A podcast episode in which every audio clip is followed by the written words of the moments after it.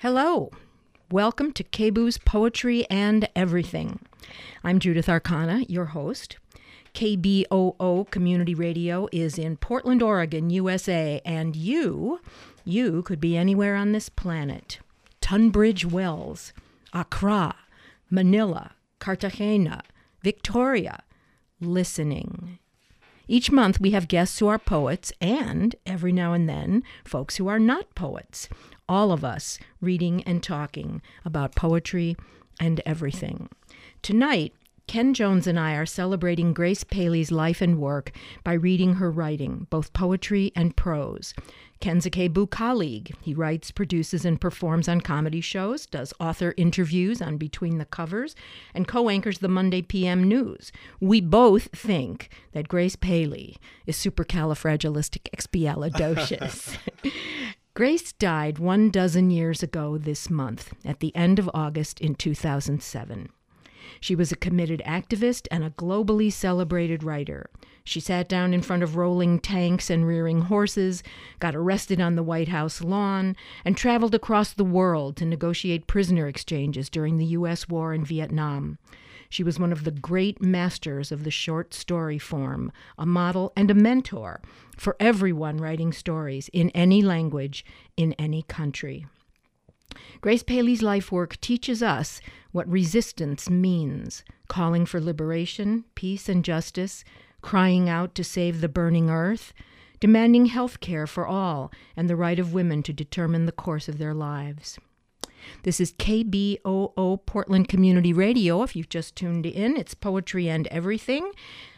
And the poetry and the everything tonight are all about Grace Paley with our guest Ken Jones and me. So we're going to start with me reading a little bit of Grace's prose, but not, as most people think, fiction. This is from a very short essay called Traveling. It's the beginning of that. Traveling. My mother and sister were traveling south. The year was 1927. They had begun their journey in New York. They were going to visit my brother, who was studying in the South Medical College of Virginia. Their bus was an express and had stopped only in Philadelphia, Wilmington, and now Washington. Here, the darker people who had gotten on in Philadelphia or New York rose from their seats, put their bags and boxes together, and moved to the back of the bus. People who boarded in Washington knew where to seat themselves. My mother had heard that something like this would happen. My sister had heard of it, too. They had not lived in it.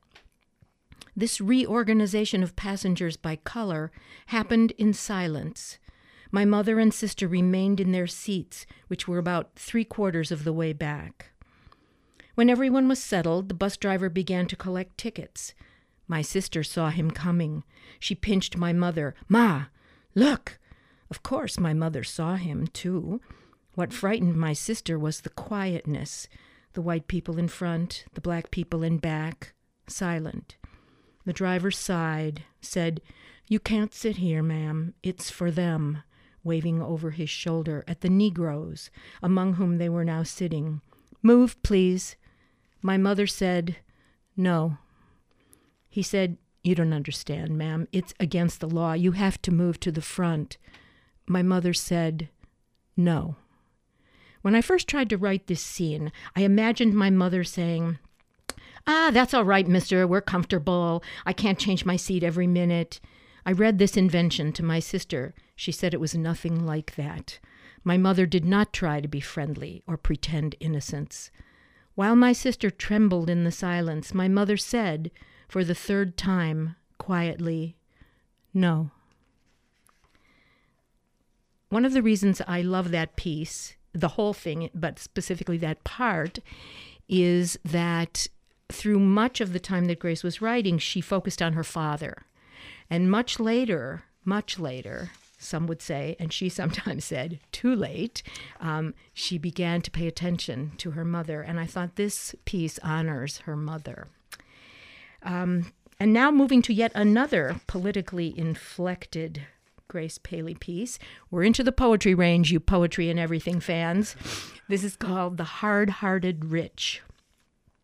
Oh, how hard the hard-hearted rich are when they meet a working person in their places of work, a cab or a restaurant kitchen, and the hard heart beats and eases the mouth into saying, well, they do get minimum wage, probably, and when they meet an ordinary bum or maybe a homeless person on their street or broad boulevard, standing on the pavement comment to all the good shops, holding a paper cup or cap, asking for change. Oh, say the hard-hearted rich, they will use it for drugs or drink and be found at midnight in drunken sleep in the doorway of one of the best shops of all. Then the hard-hearted rich, and there are many, many in our city, just as there are many, many women and men working in hard-driven poverty or not working at all. Oh, the hard-hearted rich move into the glorious evening of drinking and talking and eating and drinking again into sleep in their queen-size beds as though they were queens with kings beside each other, and it's night and the moon's bright light falls through the huge windows. Then they decide to try love as a kind of heart softener. They are tired and think to try love. I seem to be, I didn't even realize this when I was putting it together, Ken. I seem to be deep in Grace's family in this set of selections. You'll have another family in that prose fiction that you'll be reading. This is called I Invited. I invited my mother and father into my dream, which included a table, chairs, a record player, an early evening hospitality.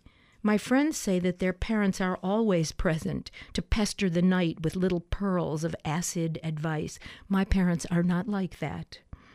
I wanted to see my mother and father together. They appeared. They organized their bodies slowly. They saw each other before they were aware of me. She looked at him. My God, Xenia, how old you've grown in these 40 years, she said. Also much shorter. Is it true you never married? My father was embarrassed. He was probably ashamed to have outlived her by so many years. What could they say? Then, thank goodness, they remembered their own children. Well, of course, he said. You knew the first little one. At least you gave her some pretty tight hugs and kissed her from head to toe. The other one, my son, a good man, he worries about my health. He asks me, do you have a fever? Are you still coughing? He was a doctor, too. He lived long. My mother was amazed. My father says, why not? It's common in this country. Even I, with a vicious heart attack, lived to be 89. My mother says, my God, 89? All those years, did you think of me? All the time, he said. At my 80th birthday, I told everybody I owe everything to you. That was very nice, she said, reaching out. You were working so hard, I didn't think you remembered me from one day to the next. Commenting on our parents' relationships is always interesting. Here's another. Like I said, I seem to be deep in the family, but okay, I'm going with it. This one is untitled. I needed to talk to my sister, talk to her on the telephone, just as I used to every morning, in the evening, too, whenever the grandchildren said a sentence that clasped both our hearts. I called. Her phone rang 4 times. You can imagine my breath stopped. Then there was a terrible telephonic noise. A voice said, "This number is no longer in use." How wonderful, I thought. I can call again. They have not yet assigned her number to another person, despite 2 years of absence due to death.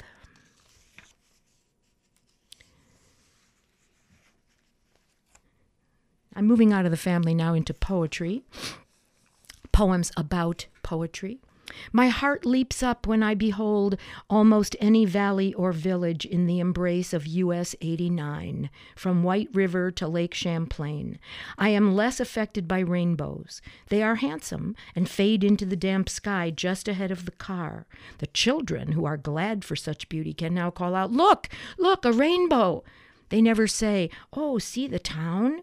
South Royalton, moving fast behind us, hugged by the White River itself. And what about the splendid hills of Sharon, flattening into hopeful farms? And then finally the drive downhill into our great city, Burlington, Lake Champlain rises up before your eyes, then lies down to accommodate the New York shore. I am with Wordsworth on most other high perceptions. I must admit to sharing his breathless hope for a long life. Still, it is too late. I am old already. That prayer taken care of by health and inheritance. Still, that long, curling highway made me think of my leaping heart, and then of Wordsworth, who, with a couple of other poets, first taught my heart to leap.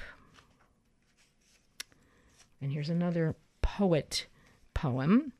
It's called The Irish Poet. And, you know, I don't know who this is. See if you can think of who this is, Ken. I don't know. Maybe you've... I guess Yeats is the first one think of. Yeah. But there's a lot of great poets from Ireland. I'll say The Gift of Gab and all that. The Irish Poet. The Irish Poet enters the hall late, as usual. No one is angry. Several students have Yeats collections on their laps. One student waves a Patrick Kavanagh at him. He looks happy. He says, "Ah." There are three teachers at the podium. They have been peering into a computer full of poems which will be flashed onto a screen. The poems are by Shelley, Yeats, Bishop. They are serious teachers. These poems are the early abysmal drafts of great poets. The students are encouraged. They have many abysmal drafts themselves. They have usually stopped at, their second or third draft. What if their longing for their own true invention of language is not strong enough? What if they are satisfied too soon? There is a long communal sigh at the screen full of delicate poetic error. The Irish poet smacks his head and sighs his own sigh. The students laugh and applaud. And I'll close this set of poems with these two that are about, you'll see. This one is untitled. I had thought the tumors on my spine would kill me, but the tumors on my head seem to be extraordinarily competitive this week. For the past 20 or 30 years, I have eaten the freshest, most organic and colorful fruits and vegetables. I did not drink. Well, I did drink one small glass of red wine with dinner nearly every day, as suggested by the New York Times. I should have taken longer walks, but obviously I have done something wrong. I don't mean morally or ethically or geographically. I did not live near a nuclear graveyard or under a coal stack, nor did I allow my children to do so. I lived in a city no worse than any other great and famous city. I lived one story above a street that led cabs and ambulances to the local hospital that didn't seem so bad and was often convenient. In any event, I am already old and therefore a little ashamed to have written this poem full of complaints against mortality, which, biological fact, I have been constructed for, to hand on to my children and grandchildren, as I received it from my dear mother and father and beloved grandmother, who all, if I remember it, were in great pain at leaving and were furiously saying goodbye. And this last one, related, last one of this set, is called Sisters. My friends are dying. Well, we're old. It's natural. One day we passed the experience of older, which began in late middle age, and came suddenly upon old. Then all the little killing bugs and baby tumors that had struggled for years against the body's brave immunities found their level playing fields and victory. But this is not what I meant to tell you. I wanted to say that my friends were dying but have now become absent. The word dead is correct but inappropriate. I have not taken their names out of conversation, gossip, political argument, my telephone book, or card index in whatever alphabetical or contextual organizer. I can stop any evening of the lonesome week at Claiborne, Bercovici, Vernarelli, Deming, and rest a moment on their seriousness as artists, workers, their excitement as political actors in the streets of our cities, or in their workplaces, the vigiling, fasting, praying in or out of jail, their lightheartedness which floated above the year's despair, their courageous, sometimes hilarious disobediences before the state's official servants, their fidelity to the idea that it is possible, with only a little extra anguish, to live in this world, at an absolute minimum, loving, brainy, sexual, energetic, redeemed. All of those poems are from Grace Paley's collection Fidelity, which came out late, shall we say, in the years of her productiveness. And I kind of like the idea of moving from those poems with their very serious considerations, although occasionally funny, to the story that Ken's going to now read for us and tell us about. And I feel like such a hog, Judith, for reading this, but I love the story. The reason is because it goes for about 37 minutes. Well, we want that, don't we, folks? Of course we do, because it's a truly great story. It's a story with language, words put together in a way that is so different from anything else, before Grace Paley and after. And it mixes up the comic with the tragic. It's got everything in it, so I just am very grateful to you for letting me read this. Oh, please. We want it.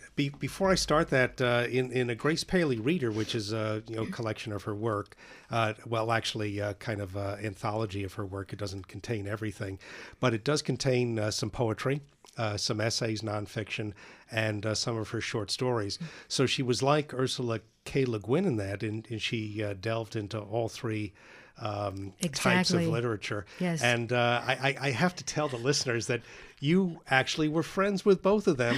And there was a story you told me of being in the kitchen while your partners were in the other room, I don't know, smoking cigars and drinking cognac. Cigars, but they were doing the men's thing while we were doing the women's thing. Yeah, watching football. Right. But you were in the kitchen with Ursula Le Guin and Grace Paley and having this incredible conversation. I just wish it was recorded for posterity. Oh, well, I can, since I'm the only one left alive out of that threesome, I can't tell you that every single thing, but I can tell you that we had a lot of fun. And it was so classic, the women in the kitchen, the men still at the dining room table, even without cigars and cognac, and definitely not watching football. I can't imagine those guys. Wow, that would be funny. Bob and Charles and Jonathan. Well, anyway, take it away, Ken Jones. So I'm going to start with George Saunders, the great... yes. Well, he's a novelist now, too. His first novel came out last year. Another unstoppable. Right, known mostly for short fiction. Mm-hmm. He wrote the introduction for the Grace Paley Reader that I have here. He calls it The Saint of Scene. And I'm just going to read the very first section there, just a few paragraphs to kind of set up why I think the story I'm going to read is just a great example of what George Saunders found so fascinating and amazing about Paley's writing. When photography arrived in the world, or so I've heard, painting had to reconsider itself. What can I do that photography can't, painting asked itself in its alarmed French accent. How may I yet be essential? The prime quality of literary prose, that is, the thing it does better than any other form, movies, songs, sculpture, tweets, television, you name it, is voice. A great writer mimicking on the page the dynamic energy of human thought is about as close as we can get to modeling pure empathy. Grace Paley is one of the great writers of voice of the last century. There's an experience one has reading a stylist like her that has to do with how rich in truth the phrase or sentence-level bursts are and how quickly they follow upon one another.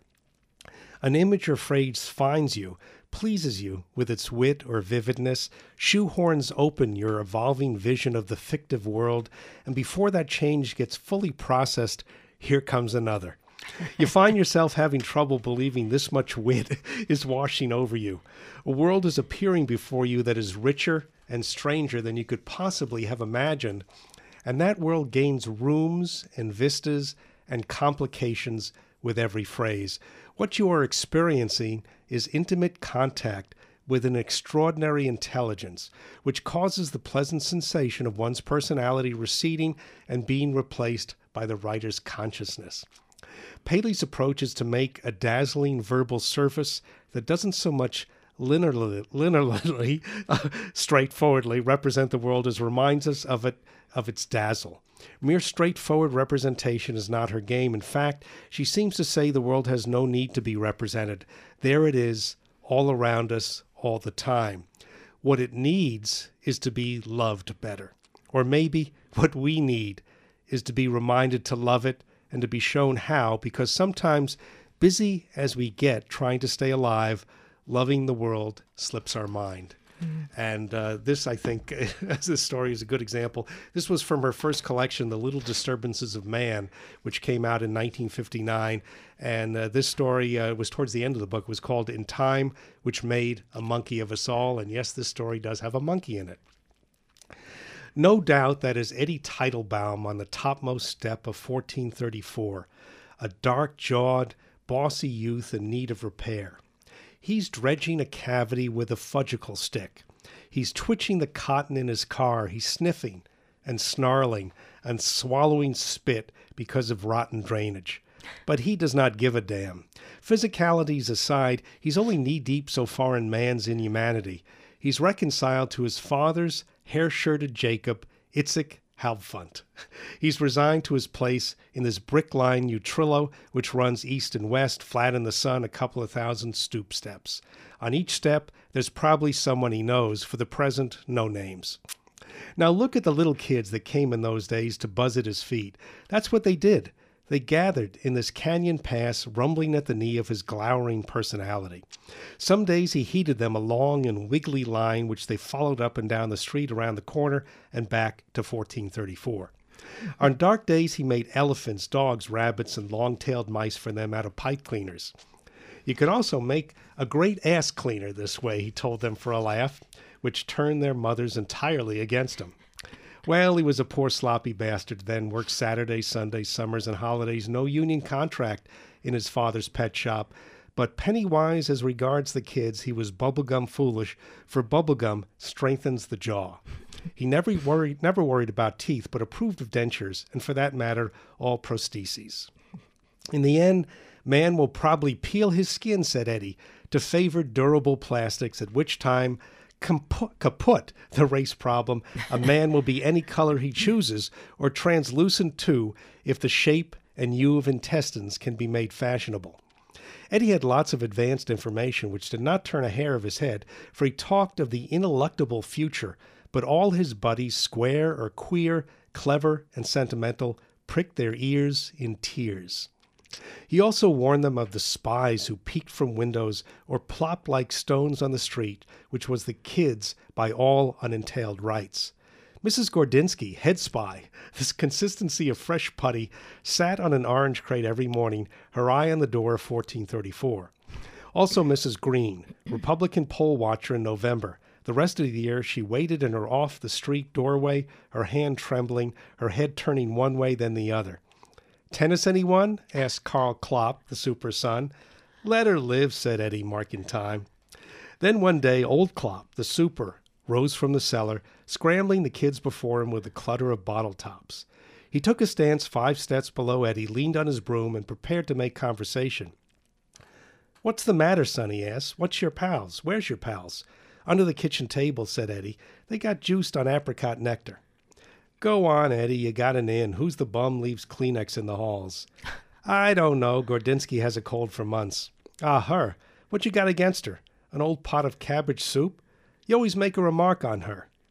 Out of a dark window in second floor front, a tiny voice sang to the tune of "My Country, 'Tis of Thee." "Mrs. Gordinsky was a spy, caught by the FBI. Tomorrow she will die. Won't that be good?" "Get a load of that, Klopp," said Eddie. "Nobody has any privacy around here, you notice? Listen to me, Klopp. In the country, in suburbia, every son of a bitch has a garage to tinker in. On account of that, great ideas, brilliant inventions come from out of town. Why the hell shouldn't we produce as fine minds as anybody else?" Now, Eddie was just helping Klopp out, talk-wise, maintaining relations with authority, so to speak. He would have ended the conversation right then and there, since at that moment he was in the mental act of inventing a cockroach segregator, a device which would kill only that cockroach, which emigrated out of its pitchy crack into the cornflakes of people. If properly conceived and delicately contrived, all the other cockroaches would be left alone to gum up the lays and multiply and finally inherit the entire congressional district. Why not? Not so dumb, said Mr. Klopp. Privacy. Then he let Eddie have a bewhiskered, dead-eye, sidewise leer. What you need privacy for, you? To stick it into girls? No reply. Klopp retrieved the conversation. So that's how it goes. That's how they get ahead of us, the farmers. What do you know? How come someone doesn't figure it out? To educate you kids up a little, especially in summer. The city's the one pays the most taxes. Anyway, what the hell you do on the stoop all day? How come Carl hangs out in front of Mikhelevich? Morning, noon, night, every time I look up. Come on, get the hell off the stoop here, you Teitelbaum, he yelled. Stupids! Stick the Kleenex in your pocket. He gave Eddie a splintery whisk with a broom. He turned away, frowning, thinking. Go away, bums, he mumbled at two loitering infants, maybe 4 years old. Nevertheless, Klopp was a man of grave instinct, a serious man. 3 days later, he offered Eddie the key to the bicycle and carriage room of 1436, the corner and strategic building. For thinking up inventions, said Klopp. What are we, animals? He went on to tell that he was proud to be associated with scientific research. So many boys were out bumming on the tramp, tramp, tramp. Carl, his own son, looked bad. Played poker day and night under the stairs with Shmuel, the rabbi's son, a Yankee in a skull cap. There's a footnote. Yankee in a skull cap, my day and night in the East Bronx by Shmuel Klein from Mitzvah Press. Therefore, Klopp begged Eddie to persuade Carl to do a little something in his line of thinking and follow through. He really liked science very much, Mr. Klopp said, but needed a little encouragement since he had no mother. Okay, Eddie was willing. He can help me figure out a rocket to the moon. The moon, Mr. Klopp asked. He peeked out the cellar window at a piece of noonday sky. Right before Eddie's mirage-making eyes for his immediate use was a sink, electricity, gas outlets, and assorted plumbing pipes. What else is basic to any laboratory? Do you think that the Institute for Advanced Studies started out any stronger than that? Or all the little padlocked cyclotron houses? The beginning of everything is damp and small, but wide-armed oaks, according to myth, legend, and the folktales of the people, from solitary acorns grow. Eddie's first chore was the perfection of the cockroach segregator. At cost plus 6%, he trailed some low-voltage wire all around local kitchen baseboards, which immediately returned to its gummy environment under the linoleum, the cockroach, which could take a hint.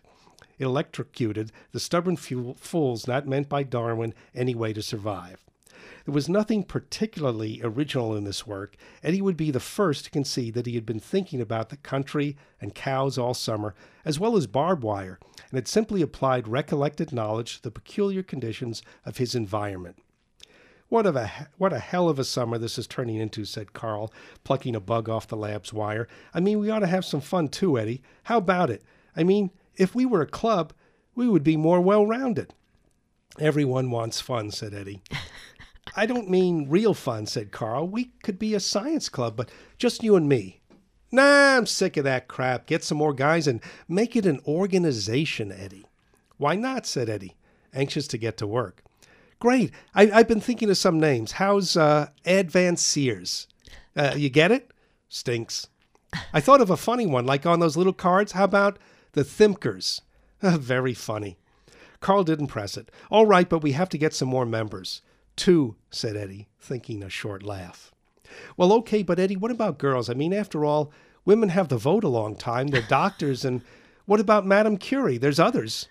Please, Carl, lay off. We got about 13 miles of wire left. I got to figure out something.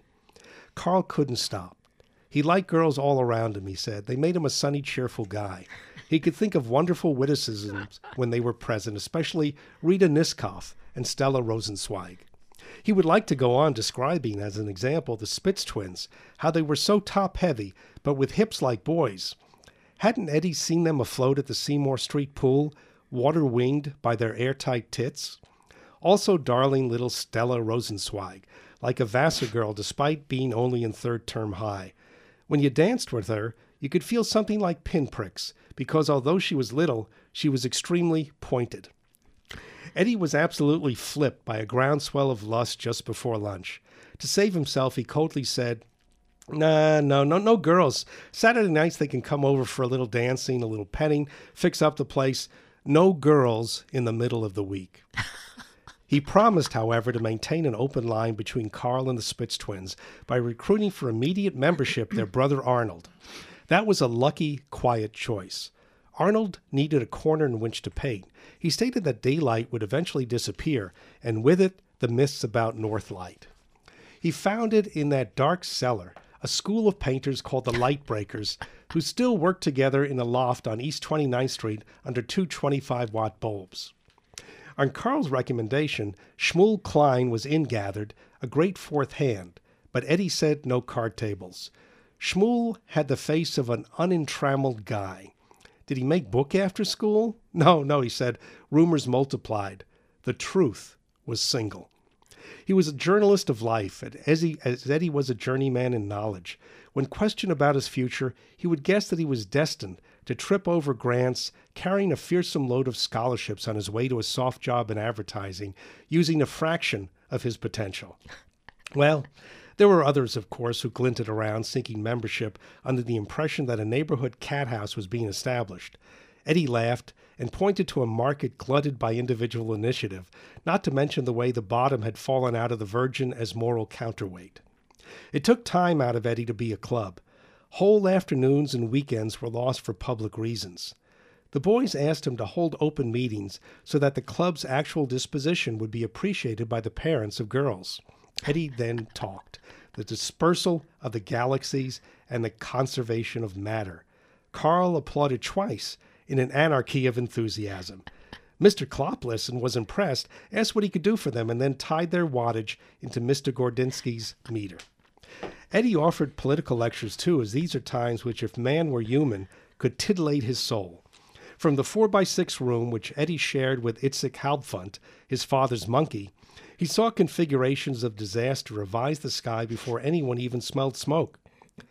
Who was the enemy, he asked, to needle a little historicity into his clubmates? Was it the people of the sea? Troy, Rome, the Saracens, the Huns, the Russians, the colonies in Africa, the stinking proletariat, the hot owners of capital? Typically, he did not answer. He let them weave these broad questions on poor, pin-headed looms while he slipped into Mikhelevich's for a celery tonic. He shared his profits from the cockroach segregator with the others.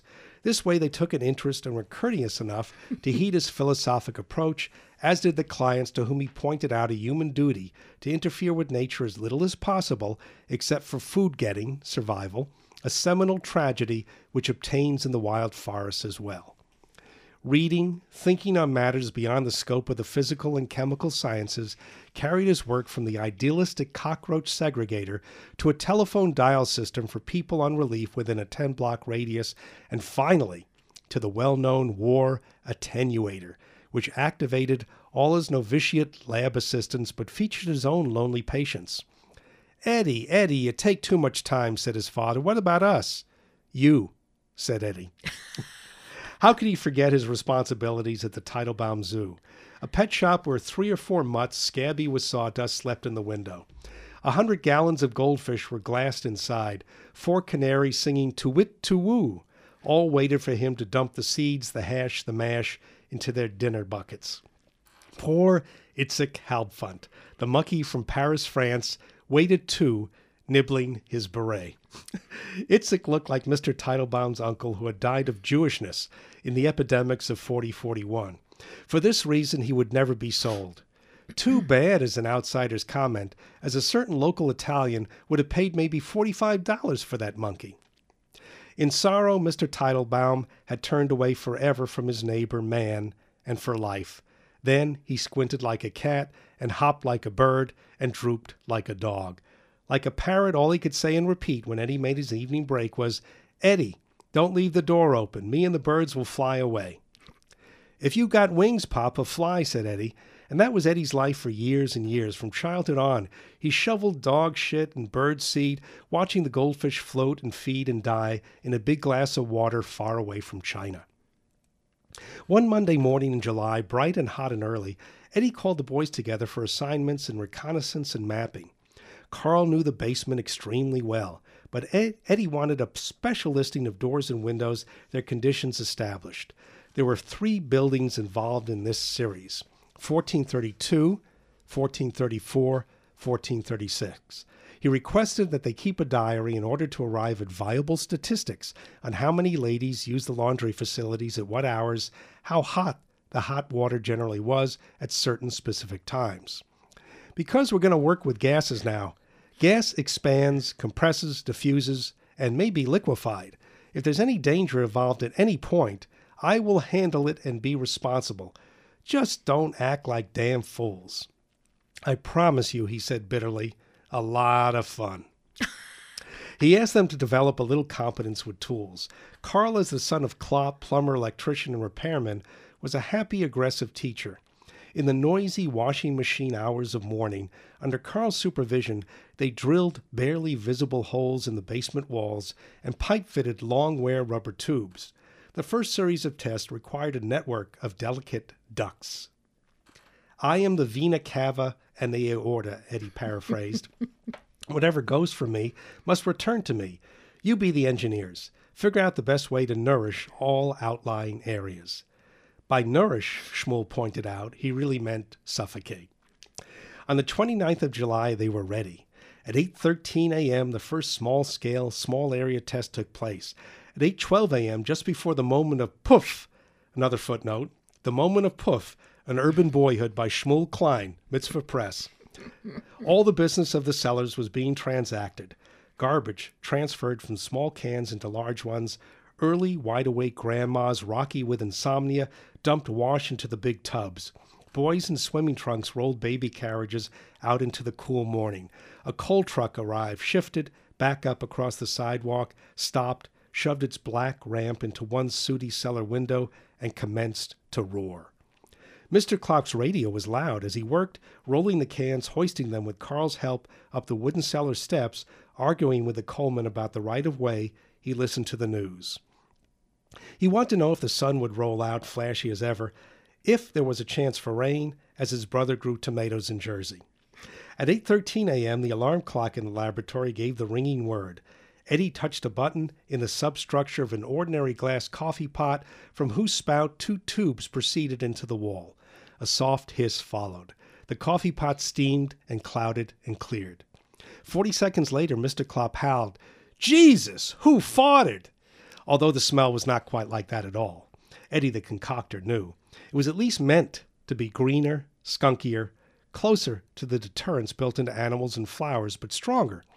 He was informed immediately of a certain success by the bellows of the coal delivery men, the high cries of the old ladies. Satisfied, Eddie touched another button, this at the base of Mrs. Spitz's reconstructed vacuum cleaner. The reverse process used no more than 2 minutes. The glass clouded, the spout was stoppered, the genie returned. Eddie knew it would take the boys a little longer to get free of their observation posts and the people who were observing them. During that speck of time, his heart sank, as hearts may do after a great act of love. He suffered a migraine from exceeding desolation. When Carl brought excited news, he listened sadly, for what is life, he thought. "God, great," cried Carl, "history-making. Crazy! Eddie, a mystery! No one knows. How, what, where?" "Yet," Eddie said, "you better quiet down, Carl." "But listen, Eddie, nobody can figure it out," said Carl. "How long did it last? It ended before that fat dope Gordinsky got out of our toilet. She was hollering and pulling up her bloomers and pulling down her dress. I watched from the door. It laid me sideways. She's not even supposed to use that toilet. It's ours." "Yeah," said Eddie. Wait a minute. Listen, my father kept saying, 'Jesus, dear, did I forget to open an exhaust someplace? Jesus, dear, what did I do? Did I wreck up the flues? Tell me, give me a hint.'" "Your father's a very nice old guy," Eddie said coldly. "Oh, I know that," said Carl. "Wonderful head," said Arnold, who had just entered. "Look at my father," Eddie said, taking the dim and agitated view. "Look at him. He sits in that store, he doesn't shave, maybe twice a week. Sometimes he doesn't move an hour or two. His nose drips, so the bird knows he's living. That lousy son of a bitch used to be a whole expert on world history. He supports a stinking zoo and that filthy monkey that can't even piss straight." Bitterness for his cramped style and second-hand pants took his breath away, so he laughed and let them have the facts. You know, my old man was so hard up just before he got married, and he got such terrific respect for women. He respects women, let me tell you. That you know what he did? He snuck into the Bronx Zoo and he rammed it up a chimpanzee there. You're surprised, aren't you? Listen to me. They shipped that baby away to France. If my father would have owned up, we'd have been rich. Makes me sort of think about it. He'd have been the greatest buggerer in recorded history. He'd be wanted in pigsties and stud farms. They'd telegraph him a note from Irkutsk to get in on those crazy cross-pollination experiments. What he could do to winter wheat. That cocksucker tells everyone he went over to Paris to see if his cousins were alive. He went over to get my big brother, Itzik, to bring him home, to aggravate my mother and me. Ah, said Carl. So that's it, said Shmuel, a late reporter, playing alongside Eddie. That's how you got so smart. Constant competition with an oddball sibling. Aha! Please, said Arnold, his sketchpad wobbly on his knees. Please, Eddie, raise your arms like that again, like you just did when you were mad. It gives me an idea. Jerks, said Eddie, and spat on the spotless laboratory floor. A bunch of jerks. Still in all, the 19th century idea that progress is imminent is absolutely correct, for his sadness dwindled, and early August was a time of hard work and glorious conviviality. The mystery of the powerful non-toxic gas from an unknowable source remained. The boys kept their secret. Outsiders wondered. They knew.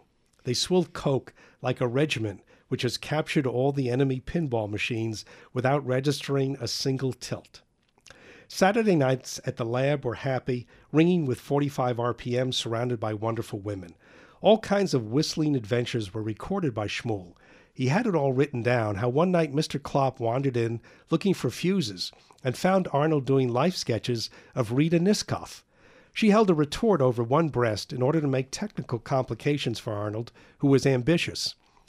Keep it up, son, mumbled Klopp, to whom it was all a misunderstanding.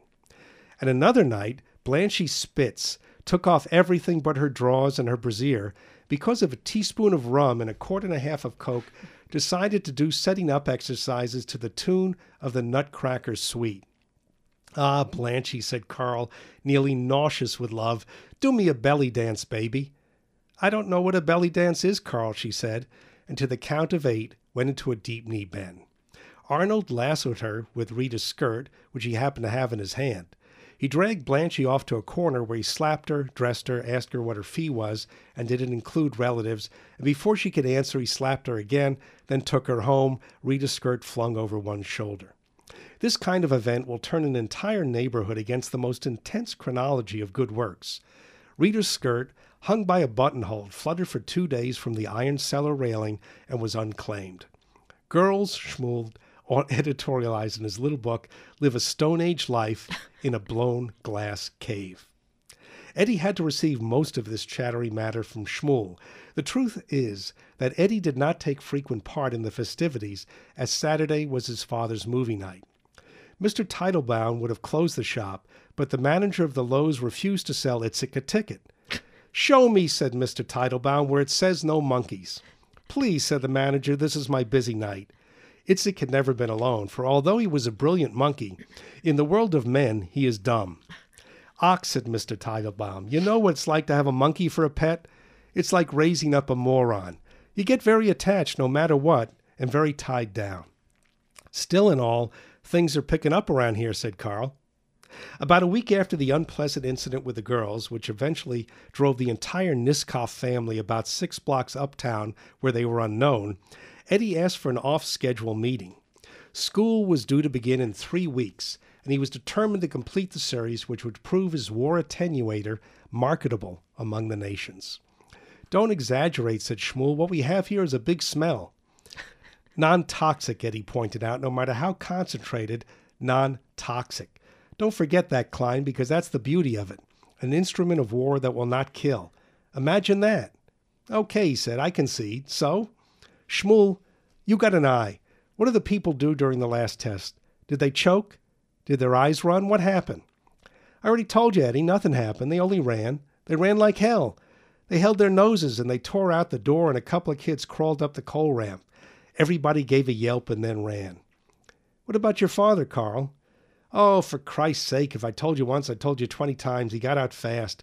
Then he stood on the steps holding his nose and figuring who to pass the buck to. Well, that's what I mean, boys. It's the lesson of the cockroach segregator. The peaceful guy who listens to the warning of his senses will survive generations of defeat. Who needs the inheritance of the louse with all that miserable virulence in his nucleic acid? Who? I haven't worked out the political strategy altogether, but our job here anyway is just to figure out the technology. Okay, now the rubber tubes have to be extended up to the first and second floor of 1432, 1434, 1436, the three attached buildings. Do not drill into Mikhelevich on the corner, as this could seep into the ice cream containers and fudge and stuff, and I haven't tested out all the comestibles. If you work today and tomorrow, we should be done by Thursday. On Friday, the test goes forward. By noon, we ought to have all reports and know what we have. Any questions? Carl, get the tools. You're in charge. I have to fix this goddamn percolator and see what the motor's like. We'll meet on Friday morning, same time, 7:30 a.m. Then Eddie hurried back to the shop to clean the bird cages, which he had forgotten about for days because of the excitement in his mind. Itzik offered him a banana. He accepted. Itzik peeled for him, then got a banana for himself. He threw the peels into the trash can, for which Eddie kissed him on his foolish face. He jumped to Eddie's shoulder to tease the birds.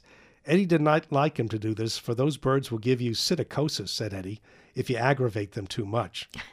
This is an untested hypothesis, but it makes sense.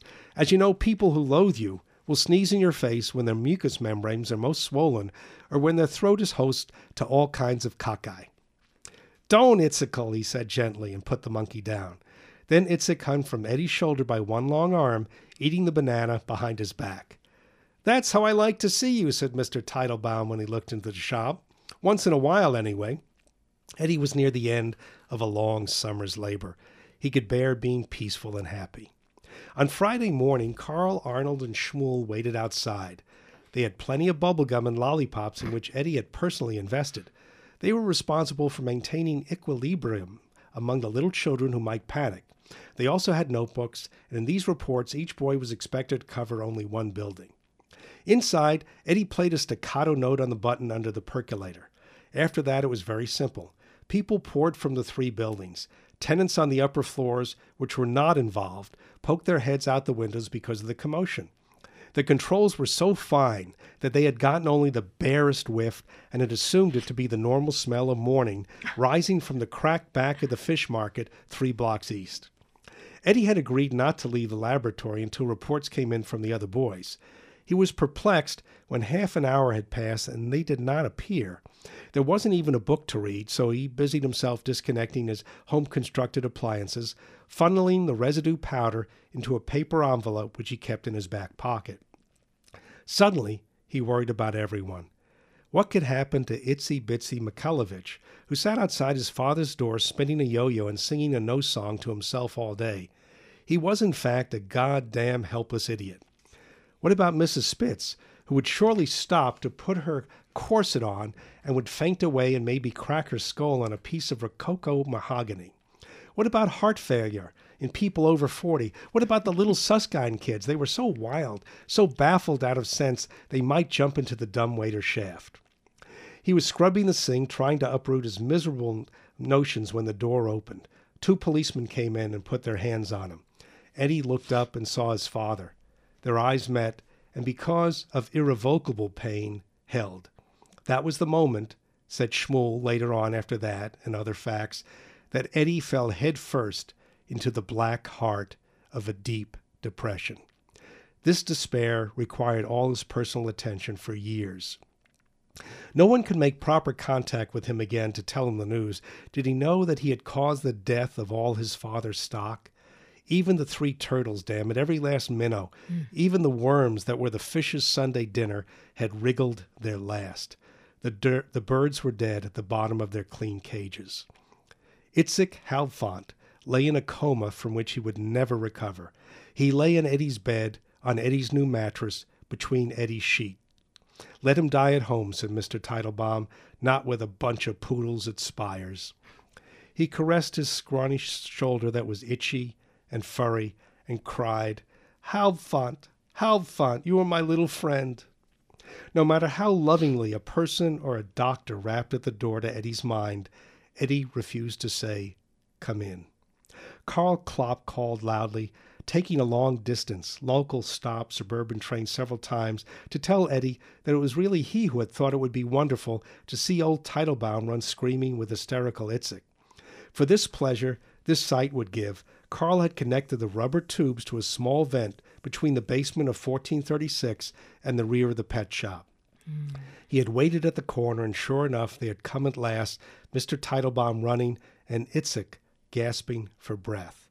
Klopp's bad luck, said Klopp, to have a son who wasn't serious.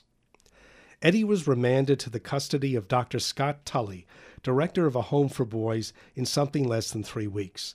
The police impounded Shmuel's notebooks, but learned only literary things about faces and the sex habits of adolescent boys. Also found was an outline of a paper Eddie had planned for the anti-vivisectionist press, describing his adventures as a self-prepared subject for the gas tolerance experiments. It was entitled, "No Guinea Pig Fronts for Me." As any outsider can judge, this is an insane idea.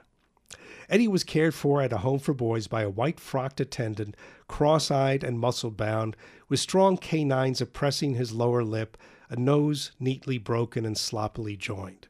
This was Jim's son, and he was kind to Eddie. "Because he's no trouble to me, Mr. Teitelbaum. He's a good boy. If he opens his eyes wide, I know he wants to go to the bathroom. He ain't crazy. He ain't crazy, Mr. Teitelbaum. He just got nothing to say right now is all. I seen a lot of cases. Don't you worry." Mr. Teitelbaum didn't have too much to say himself. This made him feel united with Eddie. He came every Sunday and sat with him in silence on a bench in the garden behind a home. In bad weather, they met in the parlor, a jolly rectangle scattered with small hooked rugs. They sat for 1 hour opposite one another in comfortable chairs, peaceful people. Then Eddie opened his eyes wide and Jim's son said, "Okay, let's go, buddy. Shut-eye don't hurt the kings of the jungles. Bears hibernate." Mr. Teitelbaum stood on his tiptoes and enfolded Eddie in his arms. "Sonny, don't worry so much," he said, then went home. This situation prevailed for 2 years. One cold winter day, Mr. Teitelbaum had the flu and couldn't visit. "Where the hell's my father?" Eddie growled. That was the opener. After that, Eddie said other things. Before the weekend ended, Eddie said, "I'm sick of peppers, Jim. They give me gas." A week later, he said, "What's the news? Long Island sink yet?" Dr. Tully had never anticipated Eddie's return. "Once they go up the road, they're gone," he had confided to the newspaper men. He invited a consultant from a competing but friendly establishment. He was at last able to give Eddie a Rorschach, which restored his confidence in his original pessimism. Let him have more responsibility, the consultant suggested, which they did at once, allowing him, because of his background, to visit the Home for Boys Zoo. He was permitted to fondle a rabbit and tease 2 box turtles. There was a fawn, caged and sick, also a swinging monkey, but Eddie didn't bat an eyelash. That night, he vomited. "What's with the peppers, Jimmy? Can't that dope cook only with peppers?" Dr. Tully explained that Eddie was now a helper. As soon as there was a vacancy, he would be given sole responsibility for one animal. "Thank God," Mr. Teitelbaum said, "a dumb animal is a good friend." At last a boy was cured, sent home to his mother. A vacancy existed. Dr. Tully considered this a fortunate vacancy, for the cured boy had been in charge of the most popular snake in the zoo. The popularity of the snake had made the boy very popular. The popularity of the boy had increased his self-confidence. He had become vice president of the boys' assembly. He had acquired friends and sycophants. He had become happy, cured, and had been returned to society. On the very first day, Eddie proved his mettle. He cleaned the cage with his right hand, holding the snake way out with his left. He had many admirers immediately. "When you go home, can I have the job?" asked a very pleasant small boy who was only mildly retarded, but some father was willing to lay out a fortune because he was ashamed. "I'm not going anywhere, Sonny," said Eddie. "I like it here."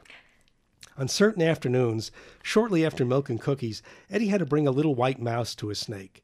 He slipped the mouse into the cage, and that is why this snake was so popular. The snake did not eat the mouse immediately. At 4 o'clock, the boys began to gather. They watched the mouse cowering in the corner. They watched the lazy snake wait for his hungry feelings to tickle him all along his curly interior.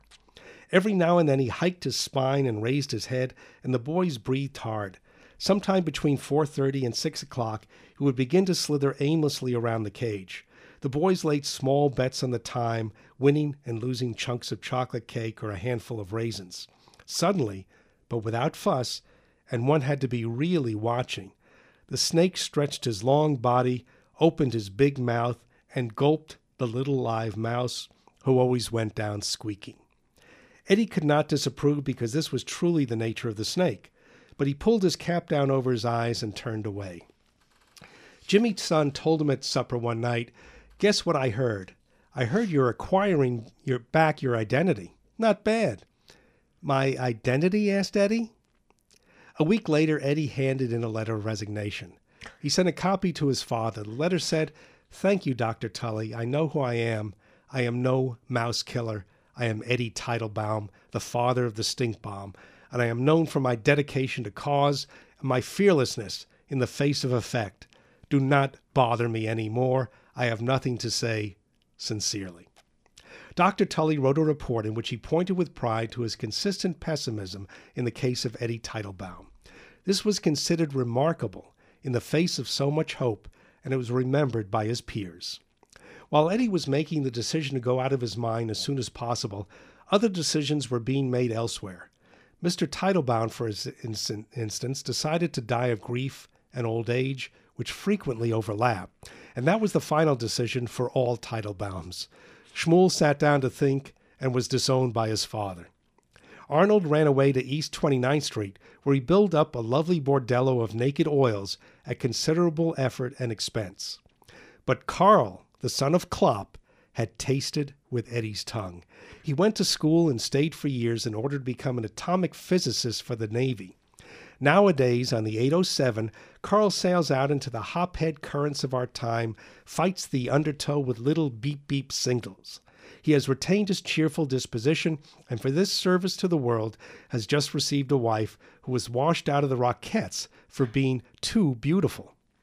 The war attenuator has been bottled weak under pressure. It is sometimes called Teitelbaum's Mixture, and its ingredients have been translated into Spanish on the label. It is one of the greatest bug killers of all time. Unfortunately, it is sometimes hard on philodendrons and old family rubber plants. Mrs. Gordinsky still prefers to have her kitchen protected by the segregator. An old-fashioned lady, she drops in bulk to her knees to scrub the floor. She cannot help seeing the cockroach caught and broiled in his own juice by the busy AC. She flicks the cockroach off the wall. She smiles and praises Eddie. Extraordinary. A lot of people who know a lot about Grace don't know that story. You know what I mean? Because it's so unusual, and it's a long one. Anyway, thank you so much for choosing to read that story. Thanks for letting me read it. Oh, absolutely. It was a longer one. Absolutely. Unfortunately, we have no more time now because we listened to that wonderful story. But that's okay. That's okay. We're going to be on the radio again, folks. The two of us, we're on this radio. So thank you for listening. And remember, support your local independent bookstores, your independent reading series, and your independent radio. This is Good Night from Ken Jones and Judith Arcana, celebrating Grace Paley on Poetry and Everything.